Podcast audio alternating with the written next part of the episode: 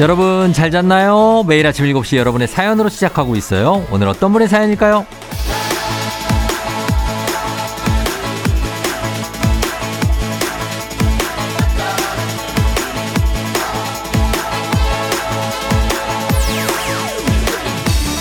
이사공공님, 쫑디 제 잠 좀 깨워줘요.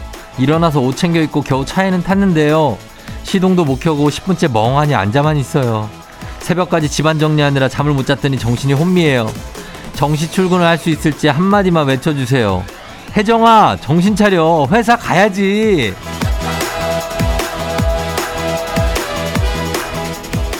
혜정아, 피곤하지?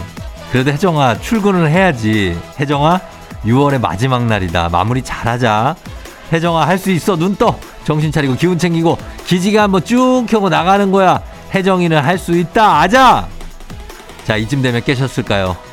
마음 같아서는 그냥 다시 들어가서 그냥 자, 혜정아. 라고 하고 싶은데 출근이 뭔지 그래도 주말권 아닙니까? 자, 오늘 하루 잘 보내면 상반기도 이번 주도 잘 마무리되는 겁니다. 우리 모두 조금만 더 기운 내서 나가보죠. 6월 30일 금요일 당신의 모닝 파트너 조우종의 FM 대행진입니다. 6월 30일 금요일 6월의 마지막 날입니다. 2023년 상반기 마무리하는 날 89.1MHz 조우종의 FM 대행진. 오늘 첫 곡으로 SES의 너를 사랑해로 시작했습니다. 아, 금요일입니다, 여러분. 예, 잘 잤나요? 4918님이 쫑디 하이. 뿌띠 주말권을 넘어 진짜 주말권이에요. 파이팅 하셨습니다. 어, 그래. 금요일 불금 보내시는 분들도 또 있을 겁니다. 3938님, 저녁에 술 약속 있어서 오랜만에 대중교통 타고 출근해요. 불금 달려보렵니다. 너무 무리하지 마시고, 과음하지 마시고, 그러셨으면 잘 집에 좀 들어가셨으면 좋겠습니다. 오명순 씨는 요새 자도 자도 피곤한데 나이 들어설까요? 몸에 좋은 보양식 좀 챙겨 먹어야겠어요. 쫑디는 좋아하는 보양식 있어요? 아, 보양식, 글쎄요. 참 피곤해 하시는 분들 요즘 참 많죠. 보양식 먹으면 뭐 있죠. 어, 뭐 추어탕 같은 것도 있고 아니면 삼계탕 이런 거 보양식 있고 밥을 그냥 잘 먹어도 그게 보양식이라고 생각하고 홍삼도 괜찮고 뭐 이런 것들 좀 뭐 열을 낼 수 있는 그런 것들을 좀 챙겨 드시면 좋을 것 같습니다. 너무 피곤해 하지 마시고. 그리고 5849님 2023년 상반기 최우수 사원으로 뽑혀 상을 받게 됐어요. 동료들이 잘 도와줬으니 제가 이 상을 받게 되는 것 같아요. 동료들께 감사의 인사 전합니다. 하트. 예, 정말 상반기가 끝나고 이제 하반기가 시작되는데 상반기를 잘 보내셨나 봐요. 그러니까 상을 받는 건데 아무튼 잘하셨습니다. 그리고 저희도 하반기에도 좋은 결과를 낼 수 있도록 다들 노력을 좀 해야 되겠죠. 자, 그렇게 갑니다. 오늘 기운차게 좀 갑니다. 오늘 오프닝의 주인공 2400 혜정님께는 일단 출근을 잘 하셨나 모르겠지만 뭐 한식의 새로운 품격 상원 협찬 제품 교환권 보내드리도록 하겠습니다. 기운 내시고 다들. 자, 그리고 이번 주 여러분 저희가 계속 말씀드리고 있지만 청취율 조사 기간 는 아니지만 워밍업 기간입니다. 1벌 100개 진행하고 있죠. 오늘도 우리 일하는 꿀벌들을 위한 100개의 간식 1벌 100개 준비되어 있습니다. 오늘의 간식 바나나 우유예요. 단문 50원 장문병원의 문자 샵 8910으로 뭐 사연은 아무 사연이나 보내주셔도 상관없습니다. 추첨 통해서 간식 보내드리니까 1, 2, 3, 4부 2시간 내내 고르게 분배해서 보내겠습니다. 시간 날 때마다 여러분 어, 문자 보내시면 됩니다. 그리고 오늘은 동네 한바퀴즈 패자부활전 있는 날이죠. 이번 달에 최근에 기운이 상당히 좋은데 안타깝게 탈락한 분들이 꽤 많았습니다. 그래서 오늘은 어떤 분들 연결될지 기대해 주시면 됩니다. 그리고 오늘 정찬호 정신차려 노래방은 저희가 전화 거는 날 불시에 찾아오죠. 여러분이 아니라 저희가 전화를 드립니다. 스피드가 조금 아쉬운 분들 참여하고 싶은데 늘 통화 중이라 아쉬운 분들 가끔씩 문자 와요. 막 이렇게 사진 막 부재 그 통화 연결 안 된 거 막 한 10개씩 보내신 분들 왜 이렇게 통화가 안 돼요? 그런 분들 저희가 전화를 드리는 날입니다. 그러니까 여러분 평소에 좀 문자 남겨주시면 노래방 참여하고 싶다고 그러면 저희가 전화를 겁니다. 자, 그래도 가수는 힌트를 미리 좀 드릴게요. 오늘의 가수는 봄, 여름, 가을, 겨울입니다. 예, 사계절 봄, 여름, 가을, 겨울. 자, 과연 봄, 여름, 가을, 겨울의 노래 어떤 노래 나갈지 금요일에 딱 어울리는 노래일 수 있습니다. 자, 신청하신 분들은 목 풀고 계시고 저희 그리고 이장님께 전하고 싶은 소식도 어, 말머리 행진이 달고 단문 50원 장문 100원에 문자 샵 8910 콩은 무료니까 보내주시면 되겠습니다. 자, 그럼 저희는 뉴 퀴즈 먼저 만나고 올게요.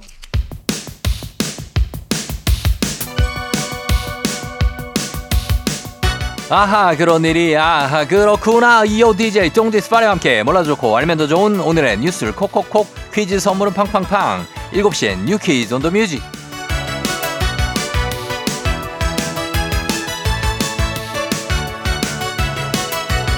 뉴스 퀴즈 음악 한 번에 챙겨보는 일석삼조의 시간. 오늘의 뉴 퀴즈 바로 시작합니다.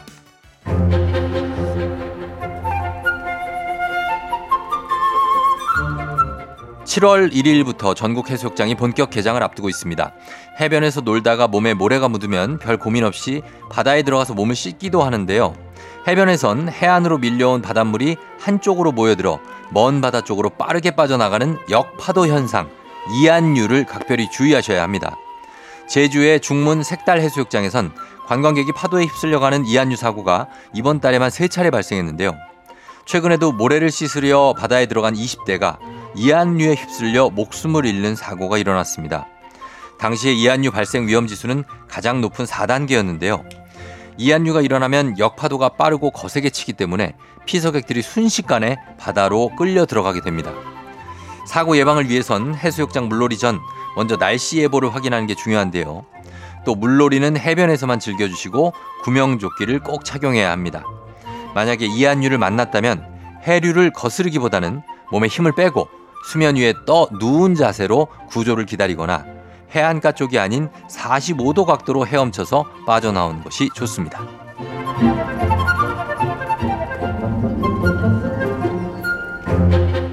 유효기간이 지났거나 복용하지 않는 폐의약품, 매립하거나 하수구에 버리면 환경 오염을 유발하고 시민 건강을 해칠 수 있어 분리 배출이 필수인데요. 7월 1일 내일부터 서울에서 폐의약품을 버릴 때 전용 수독 수거함 외에 우체통도 이용할 수 있게 됩니다. 기존에는 전용 회수 봉투를 주민센터에서 받은 뒤 정해진 시간에 공공기관 수거함을 찾아 배출해야 했지만 공공기관이 문을 닫으면 버릴 수 없는 데다 전용 수거함 수도 적어서 폐의약품 배출이 까다로웠습니다. 이제 24시간 내내 우체통에 폐의약품을 배출할 수 있는데요. 물약을 제외한 알약, 가루약 등은 전용 회수 봉투나 일반 종이 봉투에 밀봉한 다음 겉면에 폐의약품이라고 표기해서 우체통에 넣으면 됩니다. 회수 봉투는 주민센터에서 배부하는데요. 다만 기존 물약은 공공기관에 설치된 수거함에 배출하셔야 합니다. 자, 여기서 문제입니다. 우리 가 족 깨끗한 물 닥터피엘 협찬 7시엔 뉴퀴즈 오늘의 문제 나갑니다. 기존에는 폐의약품을 배출할 때 공공기관에 있는 전용 수거함을 찾아야 하는 번거로움이 있었는데요. 내일부터 서울에서는 여기에 폐의약품을 배출할 수 있게 됩니다. 우편물을 넣기 위해 여러 곳에 설치한 빨간색 통. 과연 이곳은 어디일까요? 내일부터 24시간 폐의약품을 배출할 수 있는 곳입니다. 1번 우체통, 2번 의류 수거함, 3번 가로수 그늘 아래. 통이라니까. 자, 오늘은 커피 선물 아메리카노 준비되어 있습니다. 추첨을 통해 정답자 10분께 모바일 쿠폰 바로 쏴드릴게요. 모바일 쿠폰이니까 정답은 문자로만 보내시면 되겠습니다. 저희 음악 듣는 동안 단문 50원 장문 100원 문자 샵 8910으로 여러분 정답 보내주세요. 저희는 음악 듣고 올게요. 음악은요. 태연의 위켄드. FM 댕지레스 드리는 선물입니다. 이너뷰티 브랜드 올린 아이비에서 아기 피부 어린 콜라겐 아름다운 식탁 창조 주비푸드에서 자연에서 갈아 만든 생와사비. 한식의 새로운 품격 상황원에서 간식 세트. 메디컬 스킨케어 브랜드 DMS에서 코르테 화장품 세트. 갈배 사이다로 속 시원하게 음료. 첼로 사진 예술원에서 가족사진 촬영권. 천연 화장품 봉프레에서 모바일 상품 교환권. 아름다운 비주얼 아비주에서 뷰티 상품권. 에브리바디 엑센코리아에서 블루투스 이어폰. 소온 아이산 세차 독일 소낙스에서 에어컨 히터 살균 탈취 제품 판촉물 전문 그룹 기프코, 기프코에서 KF94 마스크, 주식회사 산과드레에서 한줌견과 선물 세트, 하남 동네 복국에서 밀키트 복요리 3종 세트, 블라인드의 모든 것 월드 블라인드에서 교환권, 여 에스더 박사의 에스더 포뮬러에서 글루타치온 필름, 제부도 하늘길 서해랑에서 해상 케이블카 탑승권, 당신의 일상을 새롭게 신일전자에서 공기청정기, 건강을 생각하는 다향에서 오리 스테이크 세트, 지친 수험생과 직장인에게 좋은 트레서피에서 온가족 영양제. 판촉 사은품 전문기업 하나원 비즈마켓에서 카우프만 프라이팬 세트. 제과 명장 송영광의 명장텐 베이커리에서 소금빵 시그니처 세트. 톡톡톡 예뻐지는 톡스앤필에서 마스크팩과 시크릿 티팩트. 네이트리팜에서 천년의 기운을 한 포에 담은 발효 진생고 주식회사 창원 H&B에서 내 몸속 에너지 비트젠 포르테. 파라다이스 스파 도고에서 스파 입장권 강창구 찹쌀 진순대 포장 전문점에서 즉석 조리식품 파워풀 엑스에서 온열 통증 파워풀 크림과 메디핑 세트 선물 받고 싶은 보르딘 커피에서 알록달록 콜드브루 세트를 드립니다.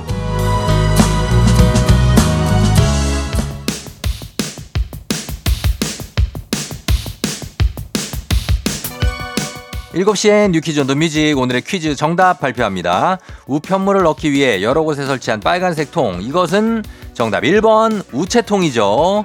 자 정답 맞힌 10분께 저희가 아메리카노 모바일 쿠폰 보내드리도록 하겠습니다. 당첨자 명단 홈페이지 선곡표를 확인해주세요.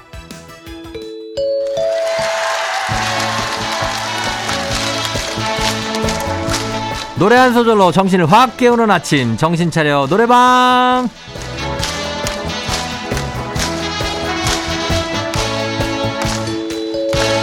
여러분 안녕하세요. 노래 한 소절로 아직 돌아오지 않은 정신 바짝 차려보는 시간입니다. 전화도 여러분이 주시는 코너지만 오늘은 저희가 신청자분들께 전화를 드립니다. 역시 세 분 동시에 연결하고요. 세 분이 저희가 들려드리는 노래에 이어서 한 소절씩만 잘 불러주시면 모바일 커피 쿠폰 바로 나갑니다. 그리고 세 분 모두가 완벽하게 성공하면 댁으로 소금빵 세트도 보내드려요. 자 준비되셨죠? 오늘의 음악 나갑니다. 하지만 앞 으로 나가 내가 가는 곳이 길이다. 빰빰빰빰빰빰. 자 여기서부터 순서대로 갑니다. 빰빰빰. 길이다. 1버전나요. Bravo bravo my life 나의 인생아. 좋아요 잘했어요. 자 인생아 2버전아 지금껏 달려온 너의 용기를 위해 좋았습니다. 자, 이제 조금 더 힘있게 갈게요. 힘있게. Bravo my life. 자, 3번 갈게요. Bravo, bravo, my life, 나의 인생아. 그렇지. 우리의 미래를 위해. 자, 다 같이 찬란한 우리의 미래를 위해 한 번 더 갈게요. 시작. 찬란한 우리의 미래를 위해. 성공입니다. 우리 인생 Bravo my life입니다. 예, 성공할 거예요. 자, 세 분 모두 성공 축하드리고 모바일 커피 쿠폰 받으실 전화번호 남겨주시면 되겠습니다. 전화번호 저희가 있습니다. 자, 소금빵은 댁으로 보내드릴게요. 자, 우리 원곡 듣고 오도록 하겠습니다. 봄, 여름, 가을, 겨울에 Bravo my life.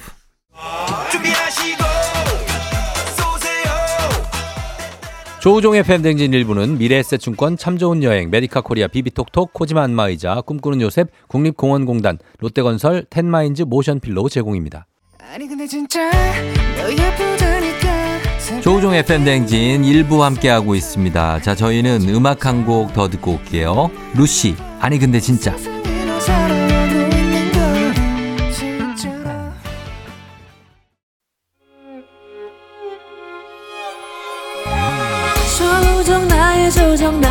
조정해줘. 조정 나의 조정 나를 조정해줘. 하루의 시절 우정조가 간다. 아침엔 모두 FM 댕진. 기분 좋은 하루로 FM 댕진.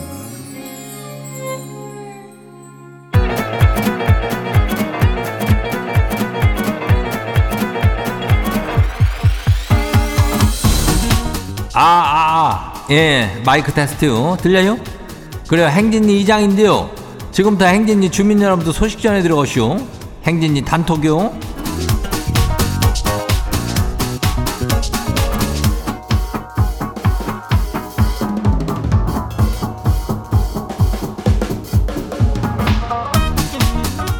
그래 행진이 단톡 다들 저기 소식 들었슈? 그 인전 오명순 주민이란 분이 말이요 동네 사람들 만나서 밥을 먹을 일이 있었는데 라디오를 한번 들어보라고 FM 대행진을 추천했단 얘기요. 딱 요런 식의 아주 잘한겨. 그죠? 예, 요렇게 아주 어, 그저 필요할 때 아주 필요한 일을 하신 아주 필요한 분이 아닐 수가 없는겨. 이 장은 이런 걸 다 칭찬하고 다 저기 하는 거죠. 그리고 누구 만나고 그럴 때는 심심할 때 이 FM 댕진 들으라고 적극적으로다가 말도 하고 그 자리에서 저기 뭐 뭐요 다시 듣기 저기 이런 거 있잖요. 예, 그런 것도 좀 해주고 그러면 뭐 얼마나 좋겠어. 어, 이장은 항시 그런 마음이시오. 아무튼 간에 우리 명순 주민 고마우니까 이장이 선물 하나 쏴요. 살균 탈취제 세트 요거 쏘니까 예, 요거 저 요긴하게 쓰면 돼요. 그리고 오늘 저 행진이 사연 소개된 우리 주민들한테는 자, 뭐들 살균 탈취제 세트 요것도 드리죠. 예, 살균 탈취제 세트를 역시 드리니까 그거 가져가면 돼요. 그럼 우리 행진이 단톡 바람 봐요. 첫 번째 거시기 봐요. 예, 5849 주민요. 이장님, 지가 눈이 확 나빠져가지고, 인전 안경을 써야 될 것 같은데요. 그래서 안경 맞추려고 그러다 보니까 길을 지나다가도 안경 쓴 사람만 보이네요. 이장님도 안경 쓰니까 내가 물어볼게요. 안경 처음 쓰는 사람은 어떤 걸 제일 유념해야 되고 뭐를 골라야 되는지 좀, 그, 저기, 알려주실 수 있쇼? 그래, 저뭐 안경이래며, 뭐, 나야, 뭐, 난 중학교 때부터 썼으니까, 뭐, 그냥 몸이나 일부분이나 다름없죠. 예. 안경 쓸 때 뭘 주의해야 되냐고? 글쎄, 뭐를 주의할 거 뭐가 있을까? 안경은 찌그러지면 안 되니까 보관이 중요해요. 어. 잘 때, 그때 옆 잘 벗어놓고 자야 되고. 그리고 또 뭐요? 눈 시력 그 교정 잘해야 되니까 그런 것들도 잘 신경 써야 되고. 뭐, 원신지 근신지 하여튼간 뭐 저기 하는 게 저기 하니까 그 저기 누구요? 안경사 여러분들한테 물어보면은 잘 알려줄게요. 예. 그럼 돼요. 어, 다음 봐요. 누구요? 어, 두 번째 것이기요. 3165 주민요. 이장님, 지가 상당히 궁금한 게 있죠. 뭐 이렇게 궁금한 것들이 참 많어. 어, 뭐요? 그 저기 봐요. 경기 광주에 살면서 김포까지 조기 축구를 가는 것이 이것이 맞는 거요? 아니, 암만 좋아한다 그래도 진 진짜 이해가 안 돼요. 그리고 다녀와가지고 내리 잠만 자요. 이게 맞는 거래요? 이장님도 경기도 광주에서 김포까지 조기 축구 가능해요? 이장이라면은 사실은 조기 이장은 야구인데 축구도 그렇고 뭐 가능해요. 예, 가능. 이 남자들은 이렇게 가능하니까 그러니까 골, 골프 도 치러 가는 거 아니요? 골프 치러 서울서 저기 뭐 여주까지 가는 사람도 있쇼. 예, 예, 그렇게 하는데 그러고 와가지고 이렇게 집에 와서 주말에 잠만 자고 이러면은 이거는 사실 가장으로서는 조금 좀 그렇죠. 예, 문제는 조금 이슈. 그래서 나도 눈치 보고 난 지금은 난 아무것도 안 하자뇨. 애 보니까. 어. 그런 거요. 예. 하여튼 광주에서 김포까지 갈려면 또 가요. 예. 다음 봐요. 누구요? 어, 0910 주민요. 이장님 운전면을 땄더니 남편이 술만 마시면 김대리 그러면서 전화가 와요. 회사에서 지가 대리는 맞아요. 대리긴 한데. 아 근데 내 직책이 대리인 거지. 대리 기사는 아니잖아요. 이 사람 어쩌면 좋죠. 이 버릇을 어떻게 고쳐야 돼요? 글쎄 그 전화를 그냥 받지 않는 게 어떨까? 어 내가 볼 때는 이 전화를 무시해버려 그냥. 아니 정신 차려야지. 그저뭐 맨날 술 먹고 김대리 김대리 하면 그거 어떡할게요? 이 버릇 고쳐줘야 돼어? 다음 봐요. 누구요? 장하나 주민요. 이장님 회식에서 생각지도 못한 부서 직원한테 아 좋아한다는 고백을 받았쇼. 근데 이게요 솔직히 싫지는 않은데 주변 사람들한테 지가 사내 연애는 죽었다 깨나다 안할 거라고 말을 해가지고 온 게 있어가지고 그게 좀 걸리거든요. 이거 어떡하죠? 일단 몰래 사귀어봐요. 아니면 제 주관을 계속 지킬까요? 주관이라는 것은 또 깨질하고 있는 것이지. 예, 내가 어떻게 뭐 그 저기 뭐 그 그럴 수 있는겨. 어, 뭐 목에 칼이 들어오지 않는 한 이런 것도 깨질 수도 있는 거니까 어, 몰래 한번 사귀어보고 걸리면 어쩔 수 없는겨. 예, 잘 한번 사귀어봐요. 어, 다음 봐요. 마지막이요. 강근삼 주민요. 이장님 우리 딸이 기말고사 시험에서 100점 맞았쇼. 아이 와 그랬더니 일곱 과목 합쳐가지고 100점. 뭔 얘기요? 아 그러면서 어떻게 딱 이렇게 100점으로 딱 떨어지냐고 신기하지 않나 그러는데 지는 제 정신머리가 너무 신기해요. 이거 어째 저렇게 그 기분이 좋고 해맑대요. 그게 강근삼 닮은겨. 어, 강근삼 주민이 아주 해맑게 행복하게 인생을 잘 살아왔으니까 딸도 이런 거 아니요. 일곱 과목 합쳐서 100점이면은 평균 30점대. 아, 평균 30점도 아니 이게 몇 점이요? 아무튼 간에 그런 거 신경 쓰지 말고 그냥 시험 끝났으니까 기분 좋게 그냥 저녁 한 끼 같이 해요. 예. 괜찮요. 제 계속 성적 오를겨.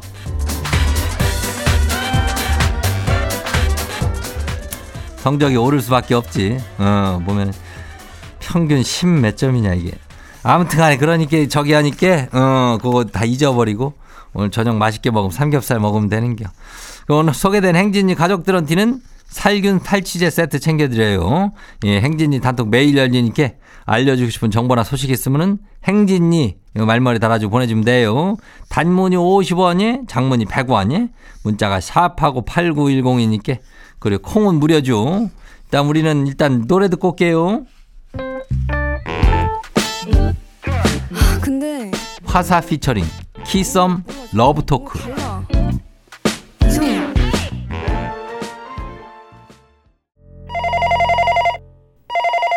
네, 여보세요.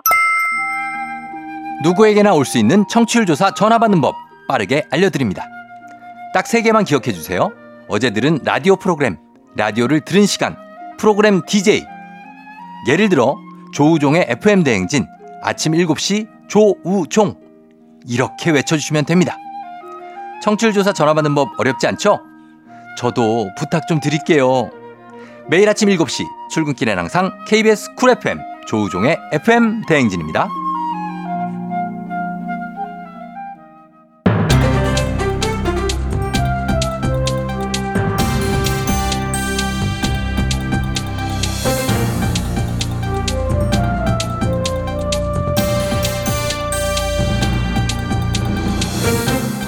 안윤상의 빅마우스 저는 손석회입니다.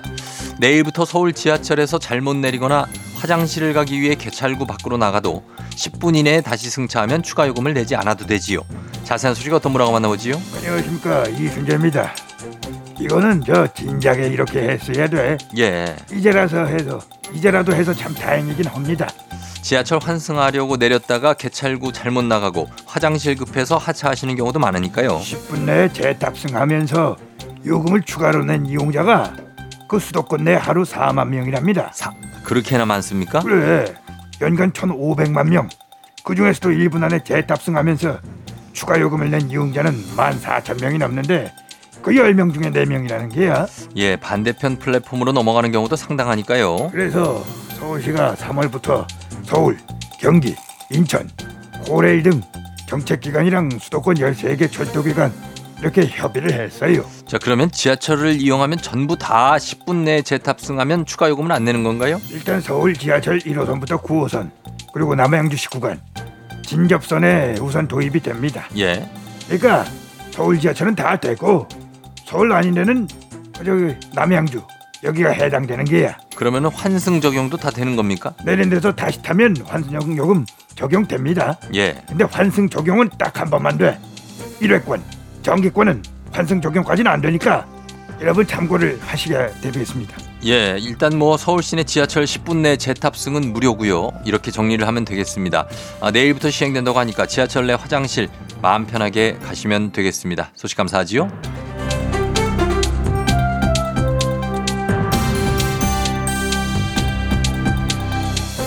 다음 소식입니다.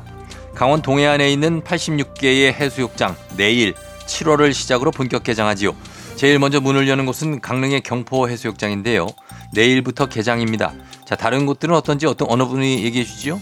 누구긴 나죠. 예. 참바다 유해진이 전해드리겠습니다. 이거는 자, 어떻게 되는지 좀 전해 주시죠. 강원도 쪽 그 해수욕장 갈 계획 있으신 분들 달력 보면서 같이 체크를 한번 해봅시다. 7월 딱 펴서요. 일단 강릉 경포 해수욕장 내일 1일부터 열고요. 주문진, 옥계, 정동진, 사근진, 강문, 송정 등 여기는 이제 7일부터 열어요. 8월 20일까지 운영을 하는 거고 동해 망상 리조트, 주암, 노봉, 대진, 어달, 삼척 쪽은 10일부터 8월 20일까지 운영이 됩니다. 예, 이 86개 해수욕장을 다 불러 주실 거는 아닌 거지요. 아 그건 저 시간 관계상 좀 그렇죠? 예, 그 정도. 예. 아 이렇게 쭉 이야기한다고 귀에 들어오지도 않을 거야, 그죠? 예. 대부분 어쨌든 늦어도 7월 중순에 열리고 8월 20일까지 운영을 하고요. 거의 야간 입수도 허용을 하는데 알지? 수영은 조심조심. 바다 수영은 저 특히 위험합니다. 이한류 이런. 거 예. 수영은 큰일 나. 조심하셔야 되고요. 그리고 요즘은 반려동물하고 함께 하는 곳도 많이 어, 있다지요. 그렇죠, 그렇죠. 강릉 안목, 남항진 해수욕장은 반려견 전용 풀장도 있다고 하니까 예. 아, 동해망상 해수욕장은 서핑 비치랑 어린이 물놀이장 있고 양양이랑 광진은 멍 비치랑 장애인 해수욕장 캠프도 운영한다고 하니까 내 입맛에 맞는 곳으로 골라가시면 되겠습니다. 야 여름이다 이러면서 너무 좋아 너무 좋아 뭐 사실 뭐 장마긴 하지만은 그래도 본격적인 여름이 시작되는 느낌도 살짝 드네요. 엔데믹 전환 이후에 맞는 첫 여름 휴가철 아닙니까? 안전에 꼭 좀 유의하시고요. 즐거운 여름 나셨으면 좋겠습니다. 오늘 소식 여기까지죠.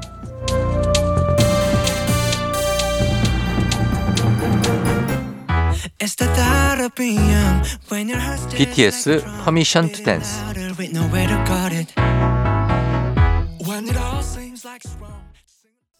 준비하시고 조우종의 FM 대행진 2부는 신한은행, 고려기프트, 일양약품, 파워펌프, 농심, 와이드모바일 제공입니다.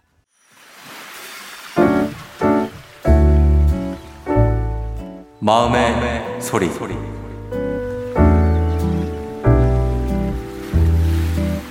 우리 집 사랑스러운 낭낭 18세 민찬이에게 전합니다. 민찬아, 엄마가 아침에 일어나면 왜 어제 네가 했던 일들을 내가 다 알 수 있는지 도대체 너무 궁금해. 아침에 일어나면 네가 어디에 벗어놨던 옷들, 네가 먹었던 과자들, 네가 먹었던 행동들이 내 눈에 선하거든. 언제나 늘 이걸 한번 뭐라고 얘기하면 어 잘할게요. 하지만 잘하는 모습을 단 한 번도 보여주지 않았어. 엄마가 너무 너를 사랑해서 너의 미운 모습이 잘 눈에 안 보이긴 하지만 그렇게 정리정돈 안 되고 그렇게 본인 관리를 못하는 모습에 가끔씩 너무 화가 나거든. 내가 너를 어떻게 키웠는데 늘 과자를 먹으면 과자 봉지가 그대로 있고 밥을 먹으면 밥그릇도 그대로 있고 누나랑 엄마랑 늘 얘기를 하잖아. 설거지통에 넣으면 물을 부어 넣어라. 하지만 너가 늘, 늘 부어 놓지 않아서 그 음식들이 말라붙어 있는 모습을 보면 정말 화가 너무 많이 나. 이제부터 낭낭 18세니까 낭낭 18세답게 18세면 조만간 20세가 될 거잖아. 성인이 되기 전에 그 버릇들을 고쳐서 정말 깨끗하고 정돈된 성인으로 잘 성장하길 바란다. 사랑한다 아들. 자, 오늘은 김정미님의 마음의 소리였습니다. 엄마하고 누나가, 예, 한 마음으로 얘기해 주시네요. 예, 정미님께 저희가 가족사진 촬영권과 카스테라 3종 세트 보내드리도록 하겠습니다. 아, 이렇게 이제 이 민찬 군이 정리 못하고 18살, 어, 과자 뭐 그냥 먹는 거 이거 다 치우는 거 엄마랑 누나가 치운다는 얘기 아닙니까? 사실 이거 정상은 아닙니다. 자기가 먹은 건 자기가 치워야 되거든요. 근데 제가 볼 때 엄마 누나 이거 계속 얘기해봤자 소용없습니다.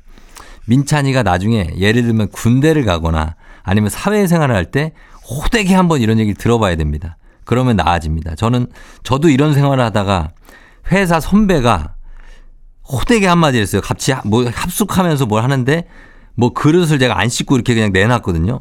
아, 또 얼마나 혼내든지 진짜 이, 얘 욕을 하면 안 되지.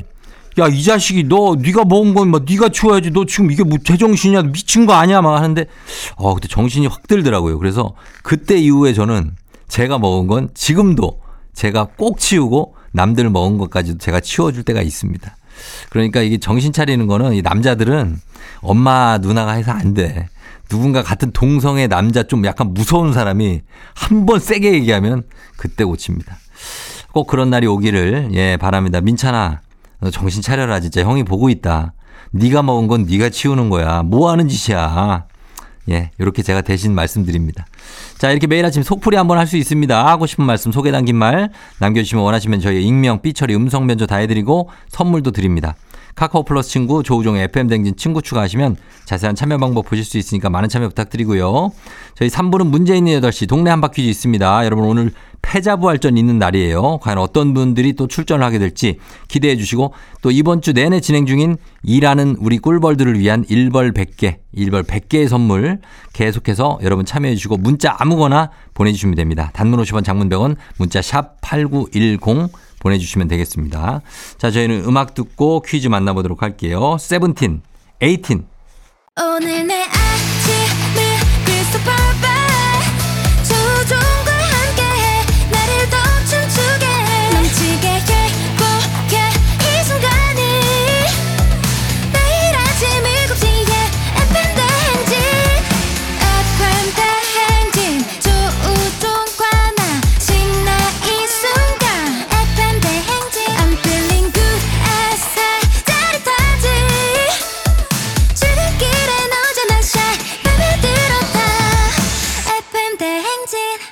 조우종의 FM 뱅진.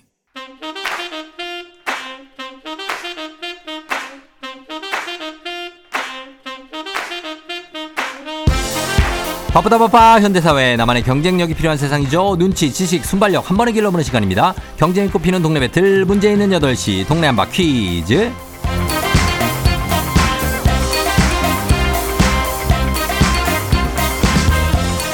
시드니로 가는 가장 쉬운 선택 티웨이 항공협찬 문제 있는 8시 청취자 퀴즈 배틀 동네 한바 퀴즈 동네 이름을 걸고 도전하는 참가자들과 같은 동네에 계시는 분들 응원 문자 주시면 됩니다. 저희 추첨 통해 선물 드려요. 단문 50원 장문 100원의 정보 이용료들은 샵 8910으로 참여해 주시면 됩니다. 자 오늘 패자 부활전이지만 규칙은 평소와 동일하죠. 문제는 하나 동대표는 둘 구호를 먼저 외치는 분이 먼저 답을 외칠 수 있고요. 틀리면 인사 없이 편의점 상품권과 함께 안녕. 그리고 마치면 동네 친구 10분께 선물 드리고 패자 부활 선물 16만 원 상당의 프로폴리스 영양제를 드리도록 하겠습니다. 자, 그럼 만나봅니다. 자, 먼저 만나볼 분은요. 경기도 부천 대표죠. 윤나무님. 이분이 고- 공주를 외치셨던 분. 예, 한번 연결해 보도록 하겠습니다. 안녕하세요. 안녕하십니까. 예, 잘 지내셨어요? 예, 잘 지냈습니다. 그래요. 그, 저기, 그 탈락을 할 때 그때 공주 외쳤던 거 그때 기억 나시죠? 예, 예, 예. 예, 예. 지금 많이, 글쎄요. 그, 그때 이후에 어때요? 잘 지내셨어요?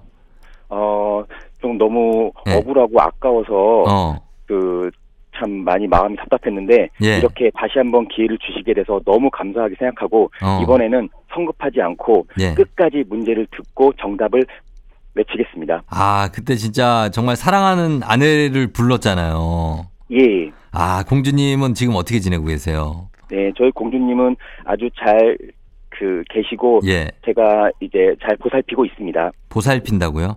예. 아니, 같이 사는 거 아니고요? 어, 함께 서로 사랑을 주고받고 어, 미래를 꿈꾸고 있습니다. 저, 저, 저, 윤나무님. 아, 손나무입니다. 손씨야. 아, 손나무예요? 예, 예, 아, 예. 윤나무가 아니고 손, 손나무님.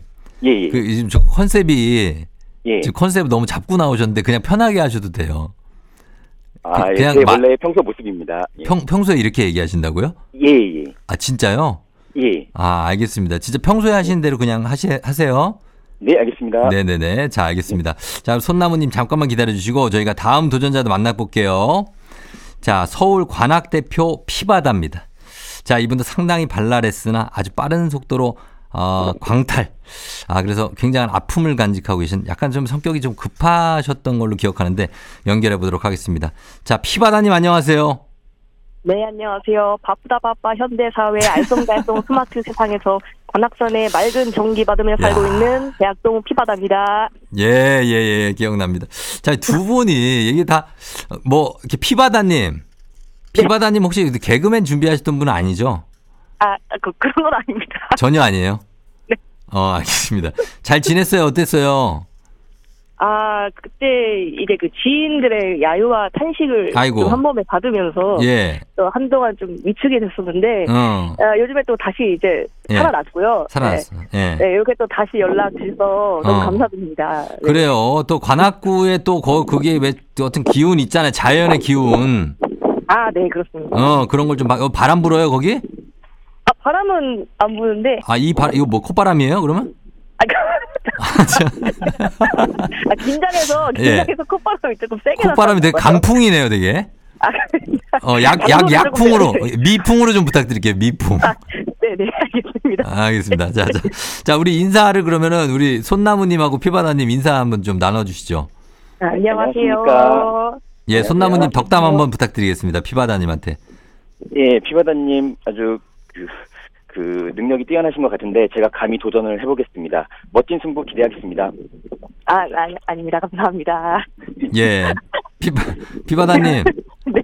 어, 그래, 손나무님 아세요? 어? 아, 초면, 초면입니다. 아, 잘 모르시죠? 네. 예, 예. 두 분 다 아쉽게 떨어진 분들이니까 오늘 정말 상처를 치유하기 위해서 최선의 노력을 두 분 다 해주시기 바랍니다.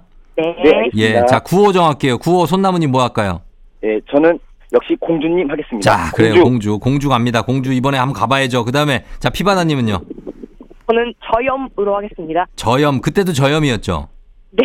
알겠습니다. 저염으로 가겠습니다. 자, 공주 네. 대 저염 연습 한번 해볼게요. 하나, 둘, 셋. 저염. 공주 좋습니다. 어, 공주가 요즘 한풀 죽었네요, 이번에는. 아, 침착하게 문제를 끝까지 듣겠습니다. 알겠습니다. 자, 그러면은 자, 두 분 가겠습니다. 어, 힌트는 두 분 다 모를 때 드리고 힌트 나하고 3초 안에 대답 못 하시면 동시에 안녕입니다. 자, 문제 드립니다. 내일은 홍콩이 중국에 반환된 지 26년째 되는 날입니다. 영국은 1997년 7월 1일 홍콩을 중국에 반환했죠. 홍콩이 영국령이 되었던 이유는 이 전쟁에서 영국이 승리했기 때문인데요. 대영 제국과 청나라의 무역 수지 문제로 일어난 전쟁. 영국이 청나라로 유출되는 은화를 다시 회수하기 위해 청나라에 이것을 살포한 것이 원인이 되어 이것 전쟁이라고 합니다. 영국과 청나라 사이에 일어났던 전쟁. 자, 홍콩이 영국령이 되게 했던 이 전쟁 무슨 전쟁일까요? 자, 이 전쟁 이거 그 양귀비에서 나오는 그 공주! 공주 빨랐습니다. 공주. 공주 3초 드립니다. 3. 아편 이- 전쟁입니다. 예? 아편 전쟁. 아편. 아편 전쟁. 아편 전쟁. 정답입니다. 감사합니다. 아편 전쟁 정답. 감사합니다. 손나무 님 승리. 감사합니다. 예, 손나무님 이제 아유. 아, 어렵게 맞췄다 그죠? 예, 감사합니다. 예, 이제 소감 한 말씀 후련하게 할 때가 됐네요. 예. 예, 제가 사실 그때 너무 아쉽게 떨어져서 음. 안타까웠는데 이렇게 다시 기회를 주, 주게 돼서 감사하고요. 예. 저희 어, 공주님께 이 즐겁고 기쁜 소식을 전해드릴 수 있어서 너무 영광입니다. 예. KBS 너무 감사합니다. 저도 개인기 하나 보여드려도 될까요? 개, 개- 개인기요? 예. 어, 개, 그, 그, 그, 그러시죠. 뭐 어떤 건데요? 예. 안 돼. 조정의 FM 댕지 안 들으면 안 돼. 어. 안녕하세요. 김원현데요. 자, 네. 좋아요, 좋아요, 있습니다. 좋아요. 예. 잘하셨어요. 예, 손남이 잘하셨고, 우리 공주님한테도 짧게 한 말씀 하세요. 예. 네, 공주님 지난번에 제가 아깝게 떨어져서 실망 많이 하셨는데 다시 한번 이렇게 기회를 얻은 거를 잘 풀어서 저희가 프로바이오틱스를 잘 선물을 받게 되었습니다. 공주님과 앞으로 저와 함께 이끌어갈 미래 프로폴리스, 프로폴리스.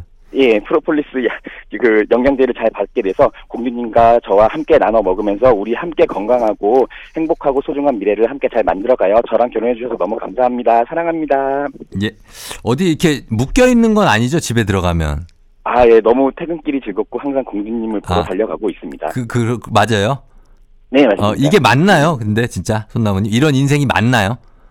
어, 맞아요? 저는 예, 예, 제가 사실 늦게 예. 결혼을 했거든요. 지금 어. 42 살이고요. 42. 41 살에 결혼을 했는데 저도 그랬어요. 저도 예. 마음 들었어요. 예. 아, 예. 그래서 예. 늦게 결혼했지만 이렇게 소중하고 어. 저를 진짜 생각해 주시는 음. 분을 만나게 돼서 네네. 진짜 영광으로 생각하고 어. 잘 살도록 하겠습니다. 몇 살 차이에요? 몇 살 차이? 어, 저희 공주님은 39이십니다. 아, 그러면은 세살 차이. 예, 예. 어, 그러시구나. 아, 그럼 같이 되게 이렇게 예쁘게 그냥 가시, 늙어 가시면 되잖아요. 나이 들어 가시면. 예, 예, 예. 어, 그러니까 너무 이렇게 막, 저, 그, 그, 막, 복종하고 이러진 않아도 되잖아요. 이게 그냥 되게 재밌게 그냥 이렇게 컨셉으로 이렇게 집에서 어. 내가 컨셉 하지 있습니다. 말랬지. 아, 예. 내가 컨셉 잡지 말라고 아까 초반에 얘기했지, 내가. 손나무. 예, 예. 손나무? 예, 예, 그래요. 고맙습니다. 예. 아, 몇 년생이에요? 그 저는 손나무 씨. 82년생 개띠입니다. 파리 개띠? 예, 그래요. 예. 제가 형이니까 그냥 예. 형처럼 대해주세요. 예, 예. 그래요. 네, 형님, 예, 얼마 전에 엘살바도르와의 축구 평가전도 잘 중계해 주셔서 너무 감사합니다. 아, 너무 고마워요. KBS 사랑합니다. 예. 어, 고맙습니다. 스포츠 K- 전문이신데 이렇게 이렇게 아침에. 그 출근길에 네. 기쁨과 상쾌함과 정말 많은 이들에게 힘을 주셨고 항상 컨셉, 감사하게 컨셉. 잘 듣고 있습니다. 컨셉 예. 잡지 말라고. 예, 예. 우리 나무. 알았어요. 나무 예. 사랑합니다. 예, 감사합니다. 네네. 저희가 패자 부활 선물 16만 원 상당의 프로폴리스 영양제 동네 친구 10분께 선물 드릴게요. 예, 감사합니다. 그래요. 즐거운 주말 보내시고 인사해요. 안녕. 안녕. 예. 자, 아 손나무, 아 치열했는데, 아, 어, 어떻게 우리 피바다 얘기를 한마디도 못 했네. 아, 우리 피바다 님. 아, 어떡해요. 예, 저희가 정말 위로를 해 드리면서, 어, 다음에 또 연결될 수 있으면 우리 피바다님은 우리한테 소중하니까, 예, 또 이렇게 연결해 볼 수 있도록 하고, 계속해서 문자 남겨주시면 저희가 뭐 선물 드릴 기회가 있으면 또 선물도 드리고 또 그렇게 하도록 하겠습니다.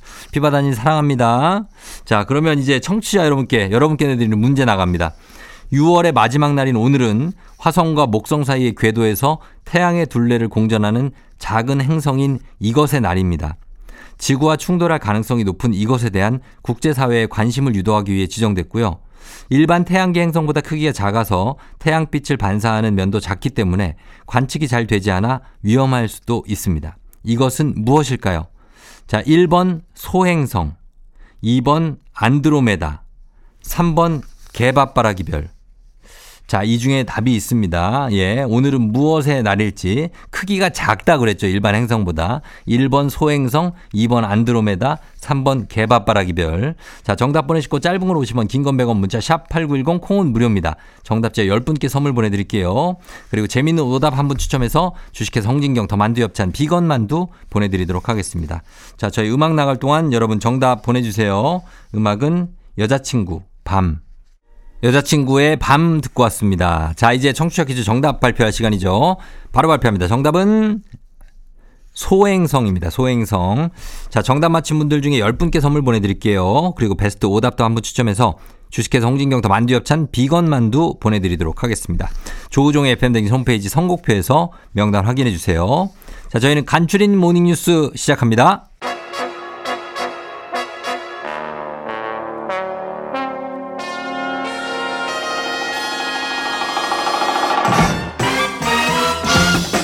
간추린 모닝뉴스 KBS 김준범 블리블리 기자와 함께하도록 하겠습니다. 안녕하세요. 네, 안녕하세요. 예, 오늘도 뭐 어, 요즘에 이제 가르마를 이제 바꾸고 있는데 어, 일단 반응은 굉장히 좋더라고요.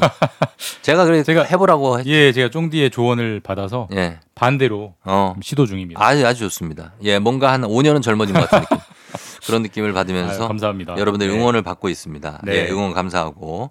자, 오늘도 오늘 첫 소식은 지금 이제 현 정부가 노동과 관련해서 여러 제도를 손보려고 하고 있는데 예. 동일 노동 노, 어, 동일 임금이죠. 법제화하려는 움직임도 있다고요.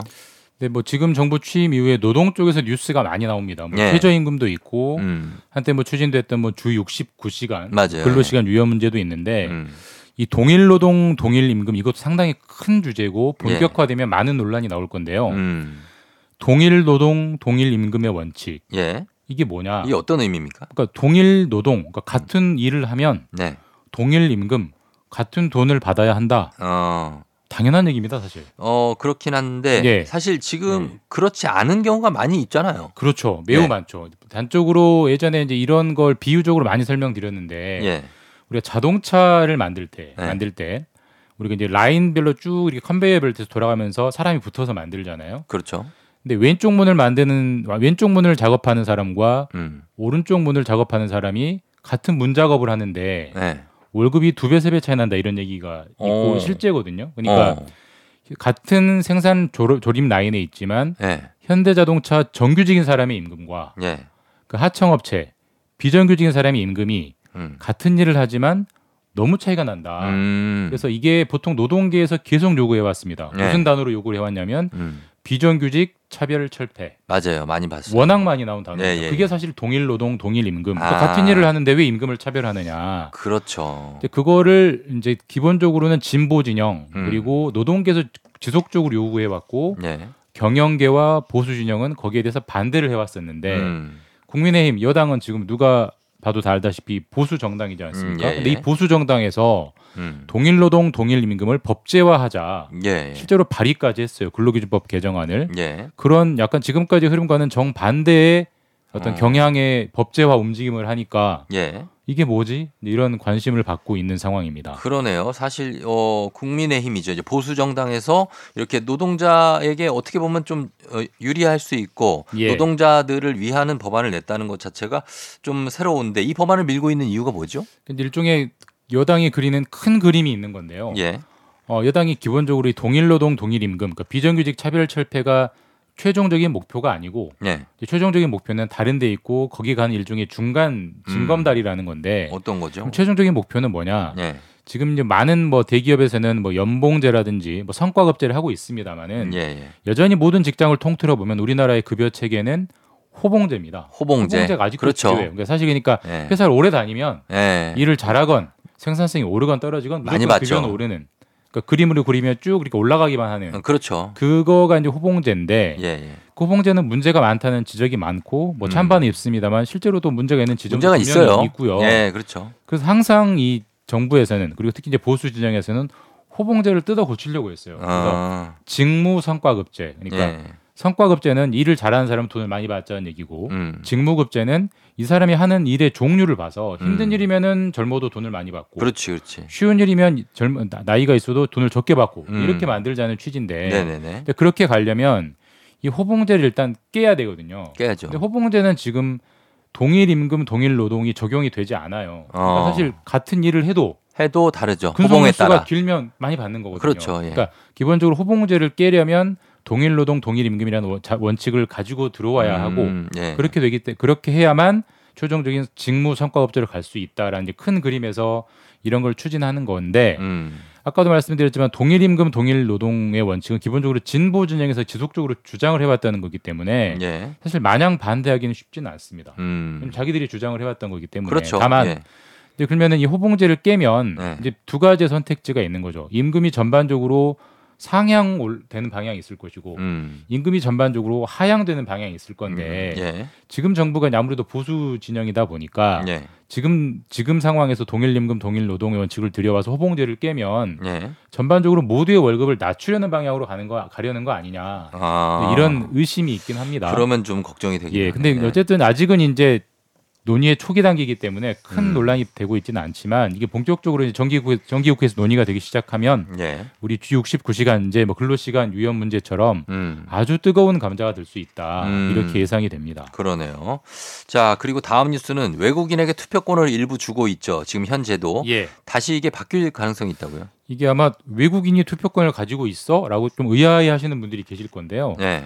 어, 우리나라에서 외국인이 영주권, 네. 그러니까 국적은 아니더라도 영주권을 가지고 3년 이상 살면 네.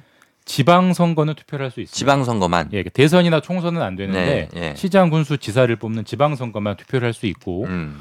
우리나라에서 영주권을 3년 이상 가진 외국인의 거의 대부분의 국적은 네. 중국인들입니다. 그렇죠. 예. 아무래도 제일 중국 많죠. 교포들이 우리나라에 많이 예, 들어와 예. 있기 때문에 음. 보통 이제 우리나라에서 지금 지방선거 투표권을 가진 외국인, 그러니까 중국인까지 포함해서 대략 한 12만 명 정도가 음. 지방선거에 투표를 하는데 예. 이 국민의힘 여당 이제 김기현 대표가 최근에 이제 국회에서 연설을 하면서 투표권을 줬던 걸 다시 걷어들여야 한다. 어. 투표권 주지 말아야 한다. 네. 이런 주장을 하면서 다시 좀 논란이 되고 있습니다. 음, 그래요. 여당 대표가 외국인에게 주- 준 투표권을 다시 걷어들이자. 이 이유가 있을 거 아닙니까? 그러니까 키워드는 중국이에요. 아까도 말씀드렸지만 이게 외국인 투표권이지만 실질적으로는 중국인의 투표권이거든요. 대다수니까. 그러니까 네. 중국인들이 한국 지방선거를 하는데 투표권을 행사하면 음. 반대로 뭐 하- 중국에서 오래 살고 있는 한국 국적의 한국인들은 네. 중국에서 무슨, 투- 중국에서 무슨 투표권을 행사하느냐? 어, 그건 아니라는 거죠. 전혀 그렇지 않거든요. 네, 예. 근데 그걸 외교에서 상호주의라고 하는데 음. 그러니까 너도 해주면 우리도 해주고 음. 우리도 안 하면 너희도 안 하고 이게 상호주의인데 네. 왜 우리만 중국인들에게 투표권을 주고 어. 우리는 투표권을 받지 못하느냐 이건 불공평하다라고 하면서 이제 그런 이슈를 제기했고 사실 네. 또 최근에 그 중국 주한 중국 대사가 예. 한국 현재 정부를 강하게 비판하면서 중국이랑 좀 많은 논- 논란이 계속되고 있잖아요. 예. 그런 좀 어떤 중국에 대한 반대, 혐오, 음. 혐중 감정을 좀 이용하려고 이런 이슈를 좀 치고 나온 거 아니느냐 이렇게 음. 분석도 되고 있어서 예. 어쨌든 투표권에 관한 문제이기 때문에 음. 이것도 국회에서 두고두고 좀 논의가 되고 논란도 좀 커질 것 같습니다. 알겠습니다. 자, 여기까지 듣겠습니다. 지금까지 김준범 기자와 함께 했습니다. 고맙습니다. 네, 주말 잘 보내십시오. 네.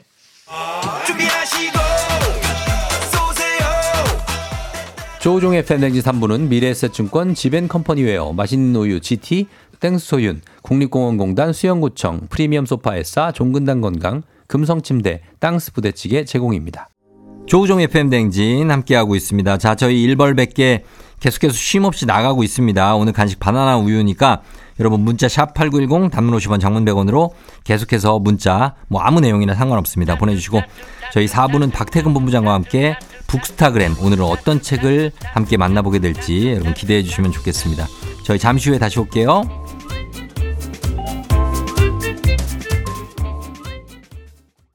기분 좋은 바람에 진해지는 feeling 들리는 목소리에 설레는 good morning 너에게 하루 더 다가가는 기분이 어쩐지 이젠 정말 꽤 괜찮은 feeling yeah. 매일 아침 조종의 FM 댕진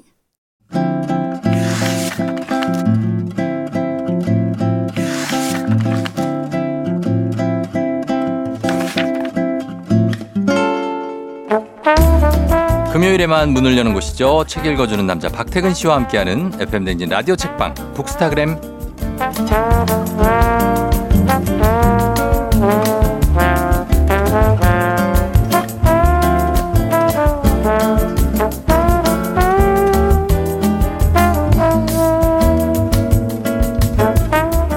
친해지고 싶다면 이분을 찾아가면 됩니다. 독서에 대한 고민은 쏙 빼주고 지식과 교양은 통통하게 찌워주는 유능한 독서 트레이너 박태근 본부장님 어서 오세요. 네, 안녕하세요. 박태근입니다. 네, 박태근 본부장은 건강을 위한 식단 관리나 운동 같은 거 꾸준히 하- 하나요? 전혀 하지 않습니다. 전혀 하지 않아요. 네.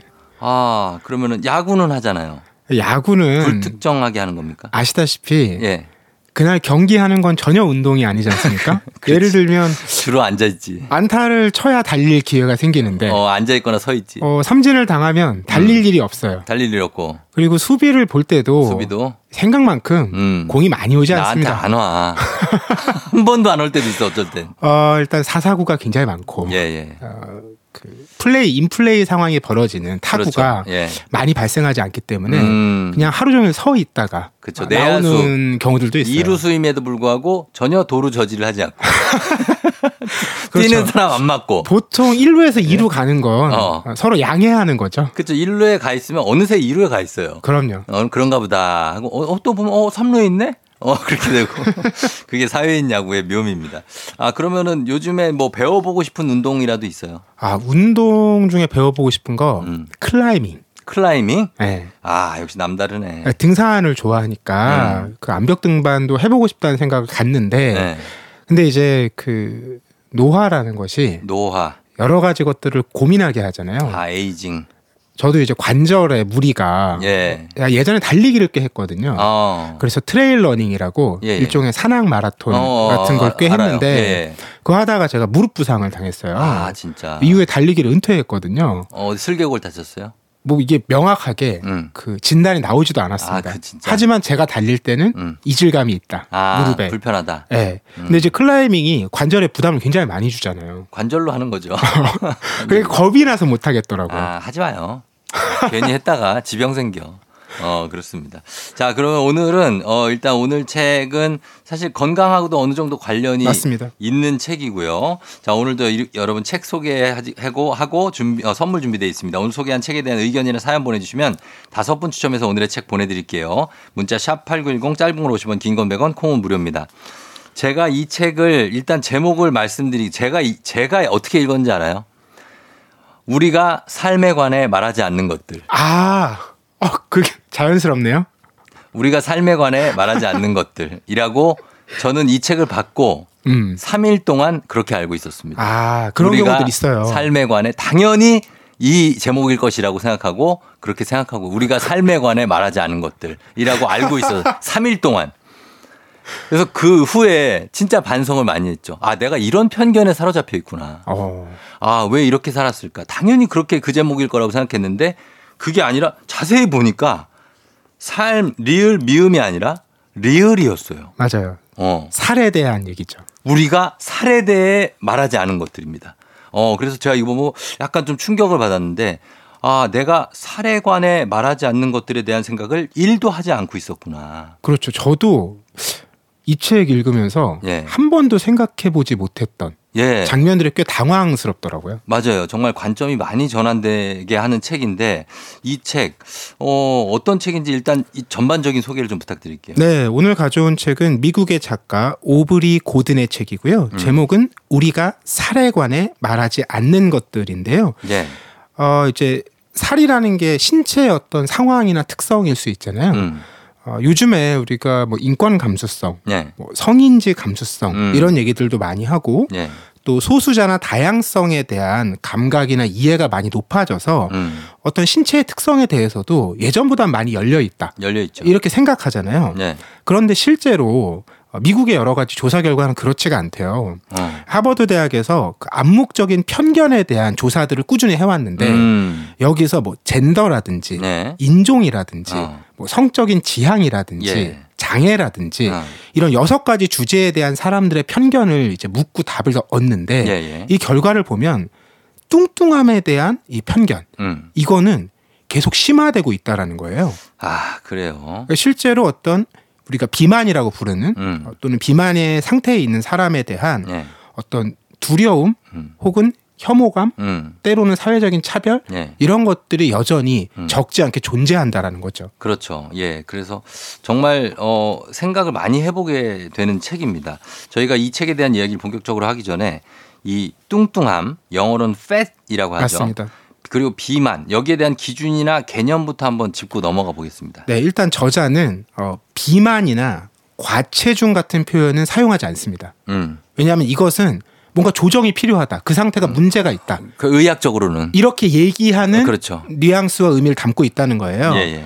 그래서 뚱뚱함이라는 음. 중립적 표현을 쓴다. 그러니까 우리의 언어 감각하고는 좀 차이가 있어요. 음. 왜냐하면 그 차이가 어디서 발생하냐면 우리는 뚱뚱하다는 것 자체가 음. 어떤 멸칭으로 쓰이는 경우가 적지 않거든요. 그럼요. 어릴 때 막 놀리기도 하고. 예. 근데 사실은 그게 가치 중립적인 용어고 어. 과학적인 용어라고 생각되는 비만이나 과체중 같은 것들이 예. 오히려 편견이 들어간 용어라고 저자는 설명하는 거예요. 아. 근데 왜 이렇게 설명하냐면 의학적 근거가 있는데 예, 예. 우리가 흔히 그 비만 얘기할 때 체질량 지수, BMI. 이거 다 외우잖아요. 그렇죠. 체중을 뭐 그 신장의 신장. 제곱으로 나누는 나눈 값. 이런 거잖아요. 예. 근데 이게 1830년대 거의 200년 전에 만들어진 거예요. 아 그래요? 근데 어떻게 만들어졌냐면 네. 건강 측정을 위해서 만들어진 게 아니고요. 네. 그 당시에 우생학 같은 거 많았잖아요. 우생학. 네, 뭐 나치가 유대인을 아. 학살한 것도 그런 근거잖아요. 아, 예, 예, 예. 그래서 어떤 세계 인구 집단 중에 네. 가장 평균적이고 적이고 아름다운 어떤 조건이나 이런 치수를 만들어 보자. 아. 이런 맥락에서 만들어진 거래요. 어. 근데 이게 이후에 계속 그냥 사용되면서 네. 어, 그 비만의 어떤 기준을 삼는 음. 이런 지표로 여전히 사용되고 있는데 네. 사실 비만만 해도 의학적으로 음. 비만의 유형이 네. 현재까지 정의된 게 59가지래요. 그렇게 많아요? 네. 그리고 그 비만에 관여하는 유전자만 25가지 이상이기 때문에 음. 무슨 체질량 지수 이런 거 하나만 가지고 네. 뭐 비만이니 아니니 따질 수가 없다. 이런 걸 평가하는 것 자체가 음. 잘못된 거라고 저자는 지적을 하는 겁니다. 아 그러면은 여러 원인에 의해서 그 지금 말하는 뚱뚱함이 이루어질 수 있다는 그렇죠. 그런 얘기인 거죠. 그리고 그런 기준 자체도요. 네. 계속 달라진다는 거예요. 달라지고. 사회 분위기에 따라서. 어. 그러니까 우리가 그런 기사 자주 보죠. 막, 아 미국 인구 중에 뭐 절반이 비만이래, 어, 어, 예. 과체중이래. 막 그렇죠. 그런 사진들하고 햄버거집. 배경으로 나오고. 어 맞아요. 네. 그리고 이렇게 막 티셔츠 같은 게 올라가 있는 어. 그런 장면들도 사진으로 보게 되는데 네. 이것도 20세기 말에 만들어진 기준이라는 거예요. 음. 그러니까 미국에서 1998년에요. 네. 이 BMI 체질량 지수 범주 기준을 조정하면서 네. 비만이나 과체중으로 분류되는 기준을 확 낮춘 거예요. 어. 그래서 어제까지는 비만으로 분류되지 않았던 사람들이 멀쩡해 보이는 사람도 비만이야. 오늘 오늘부터 비만이 된 거예요. 조금 통통해 보이면. 네. 네. 그래서 결국 지금은 정말 미국 인구의 절반 가까운 사람들이 네. 거기에 속하게 됐는데 음. 그러니까 이런 기준들이 기준 자체가 의학적인 근거만으로 형성되는 것도 아닌데 네. 이런 기준이 너무 강화되다 보니까 음. 이걸 기준으로 차별이 실제로 벌어진다는 거예요. 예, 예. 어떤 호텔에서는 어. 웨이트리스들한테 예. 그 체중 검사를 해서 어. 일정 체중이 넘으면 어. 정직 처분을 내리기도 하고요. 아, 그래요? 네. 와. 실제 미국에서 벌어지는 일이라고 하더라고요. 예. 아 그러니까 이 비만의 기준이 달라지고 있고 지금은 보면 남자 같은 경우에 허리 사이즈가 34인치 있잖아요. 그 이상이면 비만이에요. 근데 34면 약간 뚱뚱해 보이는 정도거든요. 그렇죠. 그렇게 특별하게 약간 통- 통- 예. 문제가 있다고 생각되지 않는 체형일 텐데. 그렇죠. 그래서 우리가 지금까지 얼마나 그 보통 체형만 생각하고 살아왔나를 반성하게 되는 책이기도 한 게 그 기준 아까 그 우생학 말씀하셨지만 우리는 다 우리 같은 체격이라고 생각하잖아요. 제가 저도 그냥 대한민국 아, 평균이거든요. 음. 체격이. 그러니까 당연히 다 나 같은 체격이지라는 생각으로 모든 기준을 잡아. 그러니까 이게 네. 자기가 직접 경험을 안 해보면 네. 그런 감수성을 갖기가 쉽진 않아요. 쉽지 않죠. 그래서 우리가 늘 이런 책을 통해서 간접 경험을 하는 거잖아요. 그러니까. 이 저자는 당사자로서 얘기를 많이 하는데 네. 미국은 비행기로 이동을 많이 하잖아요. 나 비행기 이거 보고 이 얘기 듣고 진짜 약간 나 너무 좀 슬프기도 하면서도 네. 아, 막 뭐라 그래야 될까. 나도 그랬던 적이 있는 것 같고 음. 이런 생각이 많이 들었어요. 이첫 대목이 딱 그 얘기거든요. 예. 이 작가도 예. 한 130, 40kg 이렇게 나가는 체중이 이분이 그 정도 나가요. 예, 예, 예. 예. 그 비행기 좌석을 실제로 타면 음.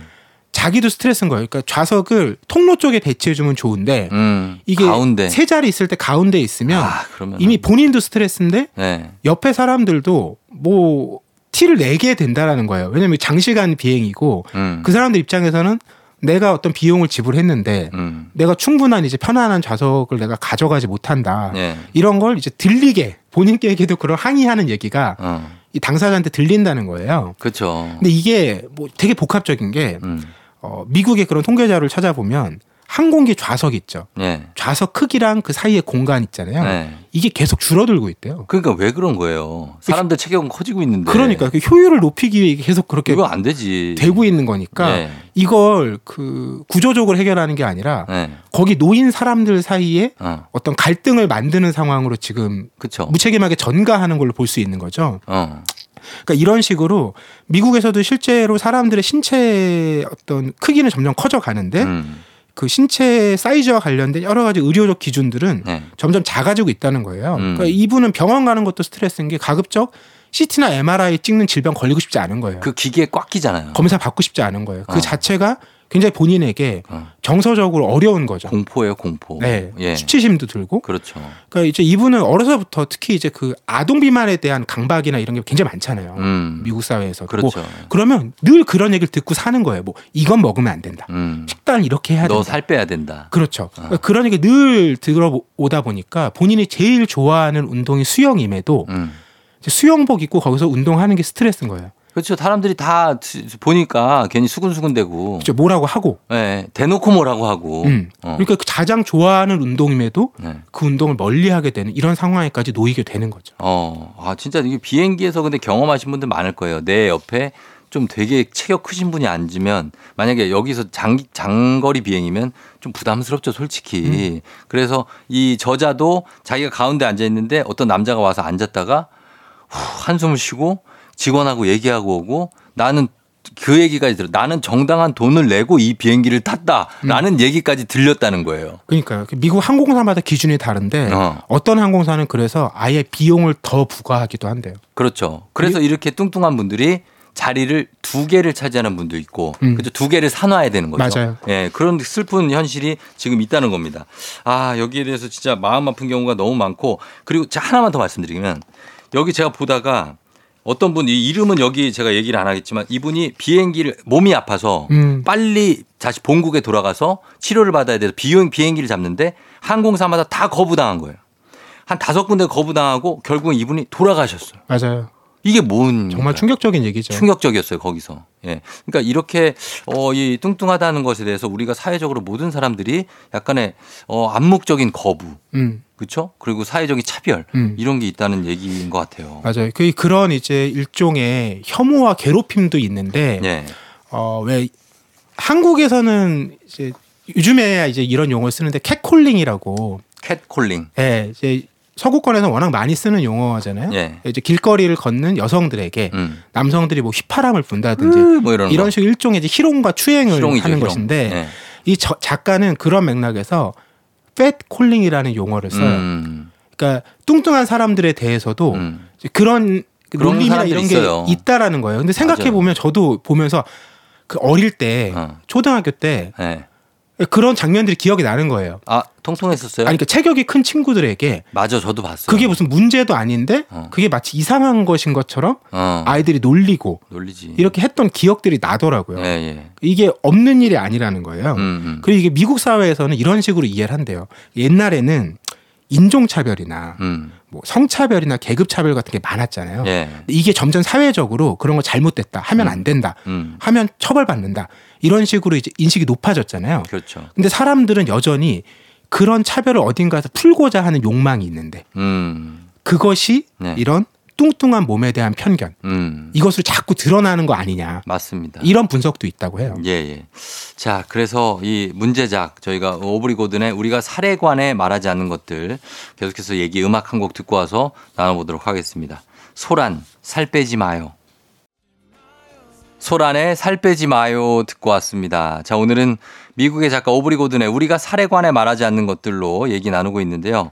어, 그래도 최근에는 사실 뭐 플러스 사이즈 모델 선발 대회도 하고 어떤 뭐그 패션 기업에서도 음. 그런 모델들을 우선적으로 채용하기도 음. 하는 변화가 많이 이루어지고 맞아요. 있어요. 그러니까 다양한 몸에 대한 뭐 인식, 음. 감각 이런 것들을 하게 하는 기회가 늘어나고 있는데 예. 그럼에도요. 그 플러스 사, 플러스 사이즈 의류 통계를 알아보면 예.